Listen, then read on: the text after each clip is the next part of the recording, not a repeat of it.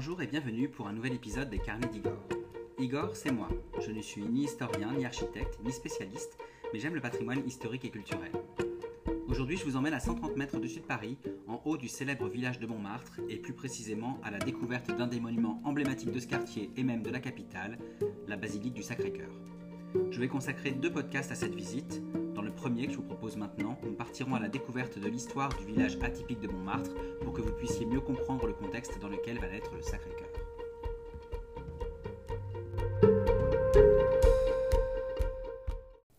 Tout le monde connaît bien sûr la basilique du Sacré-Cœur, mais peu, j'en suis sûr, connaissent réellement son origine.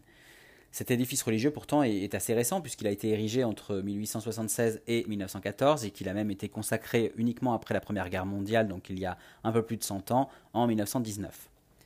Mais alors pourquoi a-t-on choisi de construire une basilique spécifiquement à cet endroit et à cette époque? Eh bien tout d'abord, il faut savoir que la butte Montmartre, c'est un lieu qui a été euh, longtemps dédié à la religion. Elle a d'abord accueilli des temples romains, puis une basilique mérovingienne qui a été construite euh, au VIe siècle et qui va devenir l'église Saint-Pierre au XIIe siècle. Cette église Saint-Pierre d'ailleurs que vous pouvez toujours, euh, voir hein, aujourd'hui, elle, se situe non loin du Sacré-Cœur et elle vaut le, détour.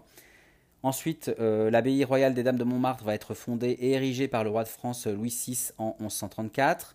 Les abbesses vont y œuvrer de 1147 à 1793 jusqu'à la Révolution en fait. Donc vous voyez que la logique historique est assez cohérente avec la construction d'une basilique en haut de cette butte Montmartre. Mais alors pour comprendre la genèse de la basilique euh, actuelle, il va falloir remonter à l'épisode parisien de la Commune, cet épisode qui a eu lieu après la guerre franco-prussienne de 1870, vous savez, cette guerre qui a vu la défaite française et la chute du Second Empire de Napoléon III.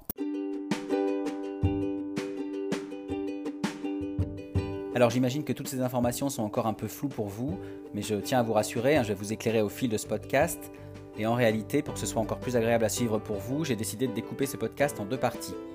Dans cette première partie, je vous propose de me suivre au fil de l'histoire de Montmartre. J'espère que vous pourrez comprendre sa culture, ses évolutions, mais aussi son rôle dans des épisodes historiques comme celui de la commune. Et puis dans un second podcast, nous partirons à l'assaut du Sacré-Cœur. Je vous détaillerai l'histoire même de la basilique et bien sûr euh, la visite de cet édifice religieux incontournable et symbolique de la capitale.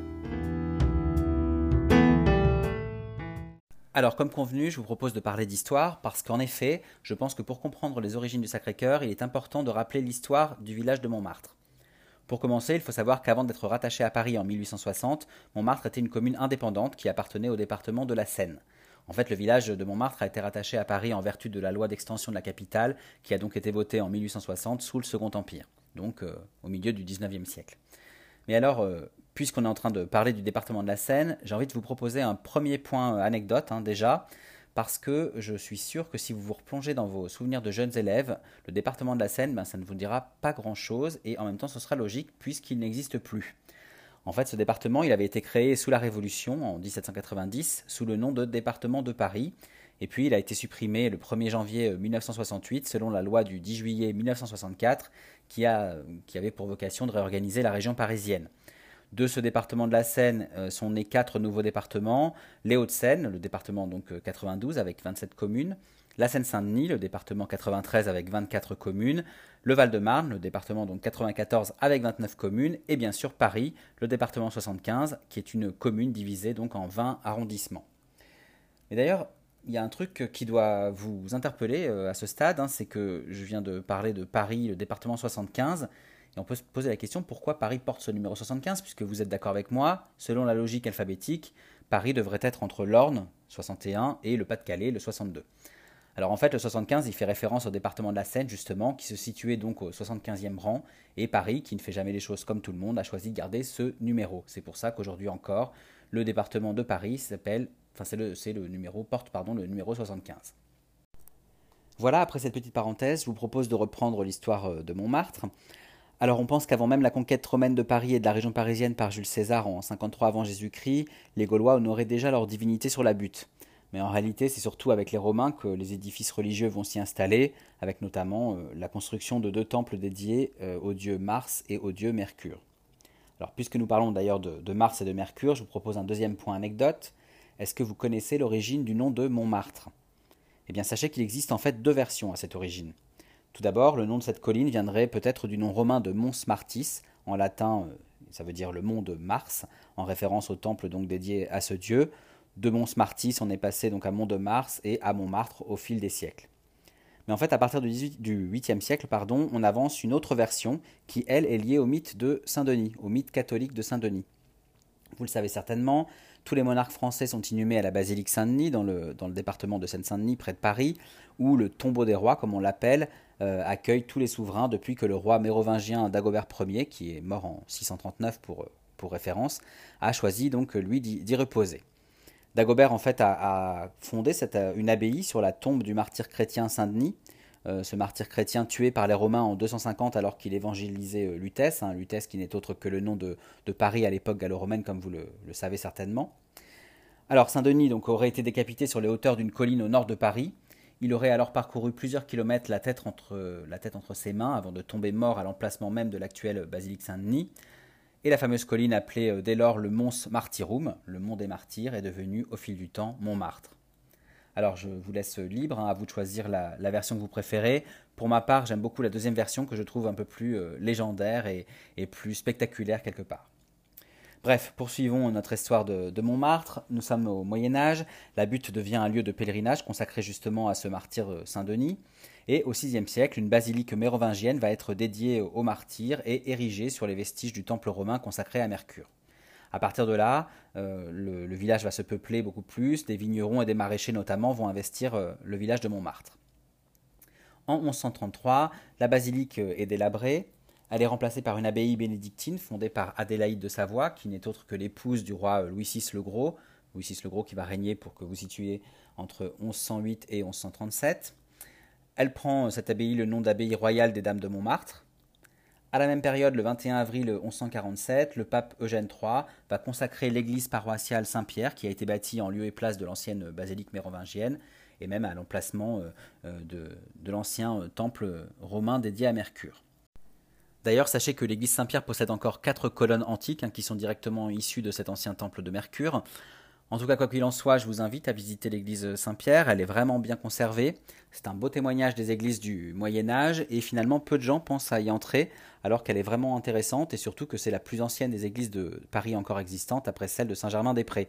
Donc vraiment, si vous êtes à Montmartre, avant ou après avoir visité le Sacré-Cœur, n'hésitez pas à visiter aussi l'église Saint-Pierre. Bref, revenons à notre abbaye royale des Dames de Montmartre, hein, créée en 1133-1134. Il se trouve qu'en 1559, elle va être en partie incendiée.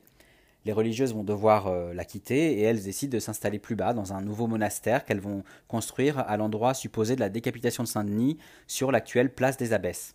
Vous comprenez maintenant pourquoi ce quartier, cette place et cette rue s'appellent la place la rue des Abbesses parce que euh, c'est un, hommage, en, tout cas ça a été euh, nommé en souvenir de ces religieuses. Ces religieuses s'installent donc dans ce nouveau monastère en 1686 et l'église Saint-Pierre, elle, elle va rester une église paroissiale pour le village de Montmartre, bien sûr, mais aussi elle va servir de chapelle toujours pour euh, les abbesses. Alors ensuite, nous avançons un petit peu. Nous sommes au XVIe siècle.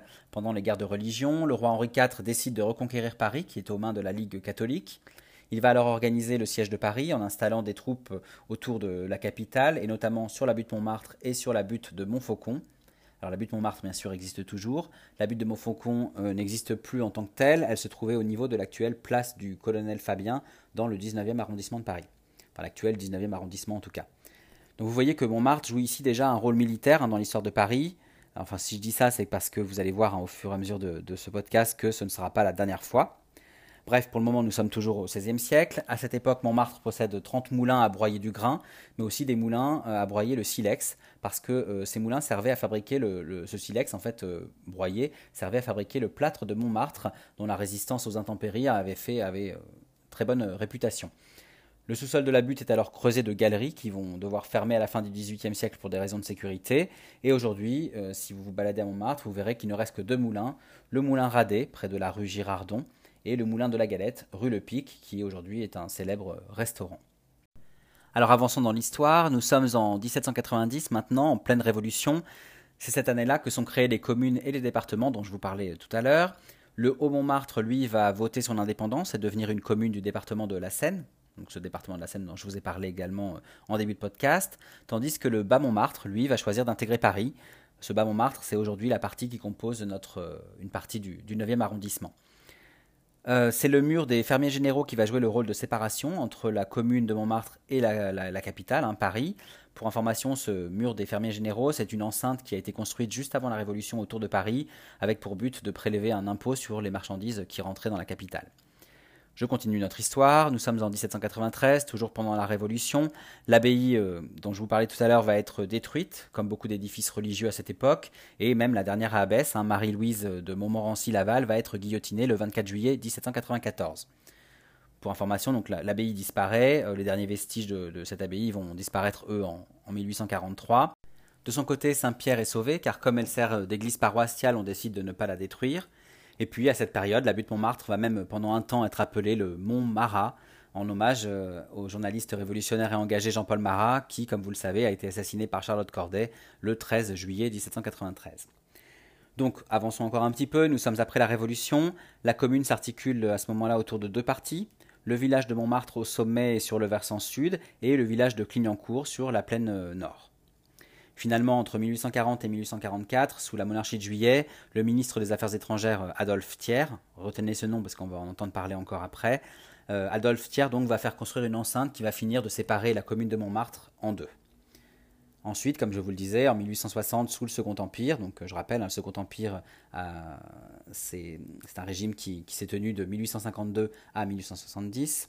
Donc sous le Second Empire, la plus grande partie du territoire de Montmartre, qui est située dans l'enceinte créée par Adolphe Thiers, va être rattachée à Paris, tandis qu'une petite partie, en dehors de cette enceinte, va être rattachée à la commune de Saint-Ouen. En 1870, le Second Empire est précipité dans sa chute par l'enlisement et la défaite de la France dans la guerre franco-prussienne. Vous savez, cette guerre que Napoléon III a lancée contre la Prusse de Bismarck.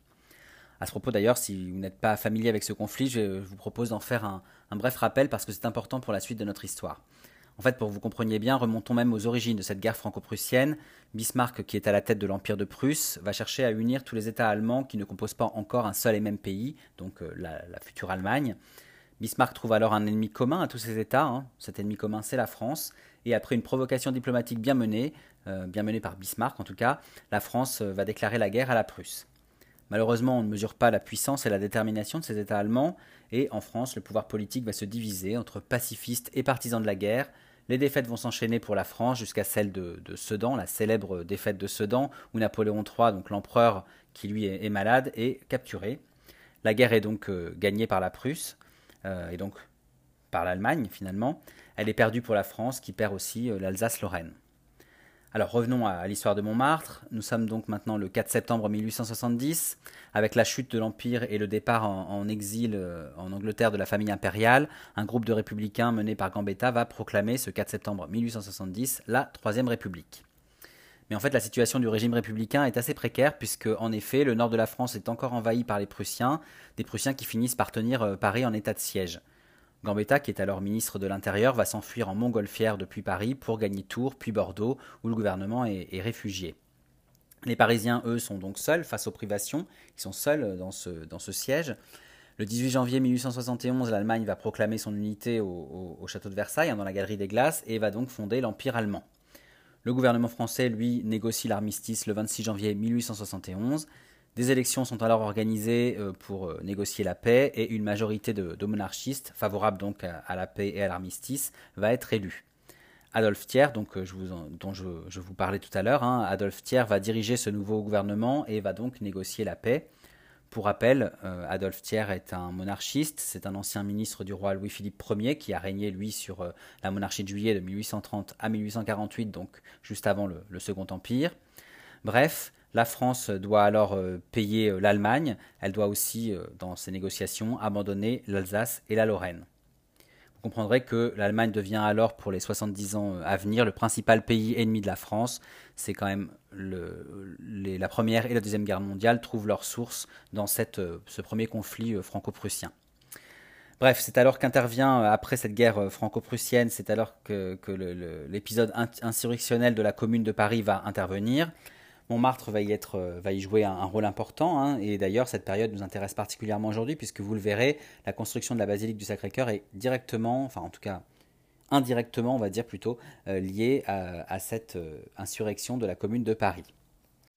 Alors, pour bien tout comprendre, je vous propose un point histoire pour vous expliquer ce qu'est la Commune de Paris, cette Commune de Paris qui se tiendra, je vous le rappelle, du 18 mars au 28 mai 1871. Nous sommes après les élections législatives dont je vous ai parlé tout à l'heure, hein, ces élections qui avaient été mises en place pour négocier la fin de la guerre en 1871.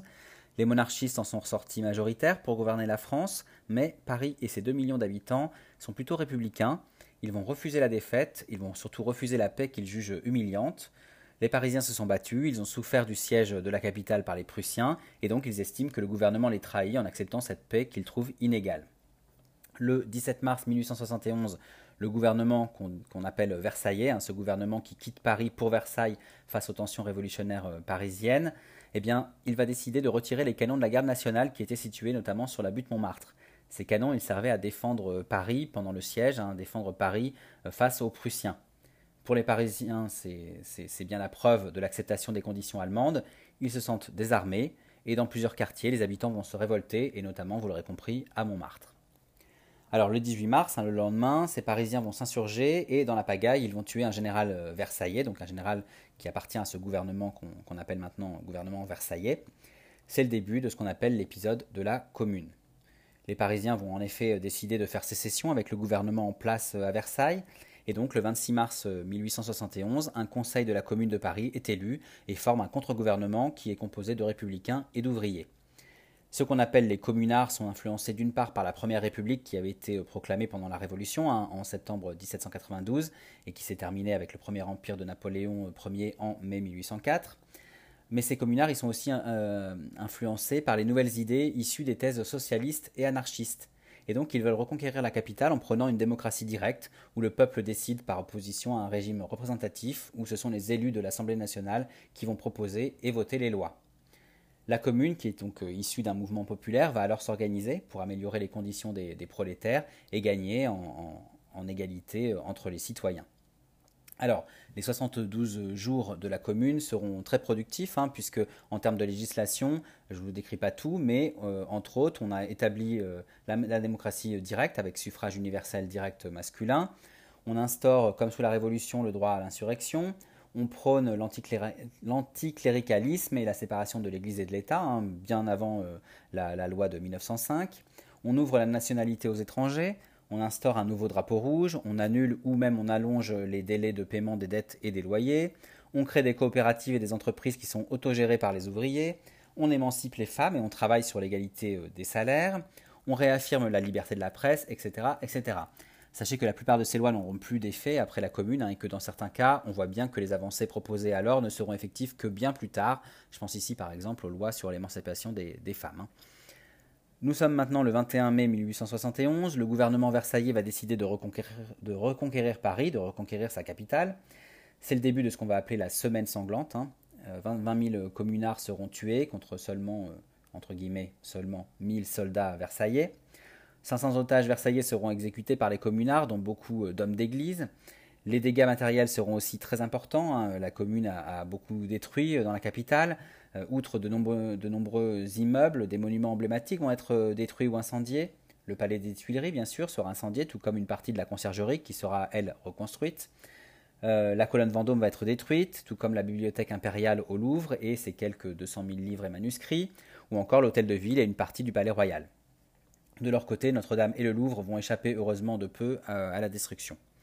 Finalement, le gouvernement reprend la main et le 28 mai 1871, c'est la fin de ce qu'on appelle la Commune de Paris, Plusieurs communards vont alors être condamnés aux travaux forcés ou à la déportation, hein, comme la célèbre institutrice et militante Louise Michel qui est envoyée donc en Nouvelle-Calédonie. Voilà, maintenant que vous en savez plus sur la commune de Paris et sur cet épisode important de l'histoire de la capitale, je vous propose de poursuivre l'histoire de Montmartre. Donc depuis la fin du 19e siècle et avec euh, l'expansion de Paris, un nouveau type de population va s'installer sur la butte des ouvriers pauvres, des paysans déracinés, des artistes sans un sou, bref, toute cette population cherche un coin pour dormir, et c'est dans les terrains vagues de Montmartre qu'elle va le trouver, ou même dans les habitations précaires euh, du village qui sont proposées à de faibles loyers. Entre la rue Le Pic et la rue Colincourt va alors naître ce qu'on va appeler le maquis de Montmartre. Alors pour faire simple, le maquis de Montmartre, c'est un ensemble de cabanons insalubres faits de briques et de brocs, un genre de bidonville avant l'heure si vous voulez, où vont vivre les rebuts de la société parisienne. À propos de ces laissés pour compte, je vous propose un petit point anecdote. Est-ce que vous saviez que les Apaches avaient vécu à Montmartre? Alors non, il ne s'agit pas de la tribu indienne américaine, bien sûr. Hein. En fait, des bandes criminelles vont se développer dans le Montmartre malfamé de la fin du 19e et du début du 20e siècle. En réalité, depuis que les travaux d'Haussmann ont éloigné les miséreux du centre de Paris, ces derniers se sont retrouvés en périphérie, au niveau des fortifications dont on a déjà parlé, et ces fortifications qui se situent dans ce qu'on appelle alors la zone. Dans cette zone, on va trouver euh, la colline de Ménilmontant, appelée euh, Ménilmuche par les locaux, la colline de Belleville, mais aussi la Villette, que les intimes appellent alors euh, Villetouze, et bien sûr la butte Montmartre, qui nous intéresse plus particulièrement aujourd'hui. Alors loin des fastes du Paris de la belle époque, ces quartiers populaires vont s'organiser pour survivre. Prostitution, vol, bagarre, petits meurtres, crimes organisés, bref, les bandes de voyous font la loi et sèment la terreur dans la capitale. En 1900, le nom d'Apache est utilisé pour la première fois dans le journal Le Matin. Il est utilisé pour désigner un groupe de bandits de Belleville. Ce nom va vite être euh, étendu à, toutes les autres bandes de jeunes impliqués dans des actes de violence, dans des vols ou encore dans des petits meurtres. Alors pourquoi ce nom d'Apache? Eh bien tout d'abord pour leur sauvagerie criminelle. Je vous rappelle qu'à cette époque on considère les Indiens comme des sauvages, donc il y a une certaine logique. Mais on les appelle aussi euh, comme ça parce qu'ils vivent et se cachent dans les hauteurs euh, autour de Paris, dans ce qu'on désigne alors dans la presse comme leur montagne rocheuse à eux. Donc vous voyez le rapprochement avec les Apaches, les Indiens d'Amérique. Donc, les Apaches, comment on les reconnaît? Eh bien, ils sont toujours armés d'un couteau, ils se reconnaissent à leur casquette portée sur le côté, leur foulard euh, noué autour du cou, leurs pantalons larges, leur veste d'ouvrier, leurs bottines lustrées. En fait, ils vont se créer leur propre culture, leur propre langage et même leur propre danse. Au fur et à mesure, le terme d'Apache va se généraliser, hein, il va se généraliser à toute la pègre parisienne, notamment quand en 1902 l'affaire Casque d'Or va éclater. Alors qu'est-ce que c'est que cette affaire Casque d'Or? Casque d'Or, pardon Eh bien dans cette affaire, deux bandes rivales vont s'affronter pour une prostituée, Amélie Elie, dite euh, Casque d'Or. L'histoire sera largement reprise dans les journaux, d'autant plus que la même année, Casque d'Or va publier ses mémoires dans la presse où elle va raconter sa vie et notamment et surtout celle des Apaches qui vont devenir alors célèbres. Finalement, ces bandes organisées vont disparaître en majorité avec la Première euh, Guerre mondiale. Hein. Pendant la Première Guerre mondiale, ils vont être enrôlés et vont être souvent envoyés en première ligne et servir de char à canon, malheureusement. Alors, je vous propose de refermer cette anecdote et de poursuivre l'histoire de Montmartre. Dès le XIXe siècle, les artistes et les hommes de lettres vont être attirés par la vie libre et pittoresque de la butte. Par exemple, on va retrouver le compositeur Hector Berlioz, l'écrivain romantique Gérard de Nerval ou encore le poète allemand Heinrich Heine. Tout le monde va fréquenter et va se mettre à fréquenter Montmartre. Mais en fait, c'est à la fin du 19e et au début du 20e siècle, à la belle époque, que vont se développer les lieux de vie nocturne qui ont fait la réputation de Montmartre et que l'on connaît tous euh, encore aujourd'hui. Euh, parmi ces lieux de vie nocturne, on a les cafcons, vous savez, les cafés-concerts avec des chansonniers comme le célèbre Aristide Bruant, que l'on reconnaît à son chapeau et à son écharpe rouge, ce chansonnier qui possède notamment le, le, le le chat noir. Mais aussi vont se développer les cabarets et les bals comme celui du célèbre Moulin Rouge que l'on connaît tous encore aujourd'hui. En parallèle, alors que Montmartre se développe et accueille le gratin parisien et les artistes qui sont venus se divertir et s'encanailler, les promoteurs immobiliers vont s'emparer du maquis. Ce maquis va disparaître peu à peu euh, sous les immeubles et les villas, et euh, le, visage du Montmartre d'aujourd'hui va se dessiner petit à petit. Entre 1871 et 1914, poètes, écrivains ou peintres vont venir à Montmartre, ils vont venir vivre ce qu'on appelle la vie de bohème, où la liberté et la créativité sont les maîtres mots. Les peintres, qu'on appelle les rapins, viennent y trouver l'inspiration. Ils viennent aussi y trouver les modèles vivants de la place Pigalle, hein, ces filles qu'on appelle les grisettes, qui se laissent peindre en toute liberté. Avec des cabarets comme le Lapin Agile ou la Cité des artistes du Bateau Lavoir, Montmartre euh, va devenir le centre littéraire et artistique parisien, mais aussi même euh, international. Parmi les artistes célèbres passés par Montmartre, on va noter Verlaine, Renoir, Modigliani, Apollinaire, Toulouse-Lautrec, Van Gogh ou encore Picasso, mais bien sûr, il y en a eu bien d'autres. Pour finir sur la partie historique euh, concernant Montmartre, après la guerre de 14-18, pendant les années folles, Montmartre va rester évidemment le lieu des plaisirs nocturnes, mais euh, les artistes euh, et tous, ceux qui font la vie culturelle vont finalement migrer vers Montparnasse, notamment pendant les années 20, donc pendant ces années folles.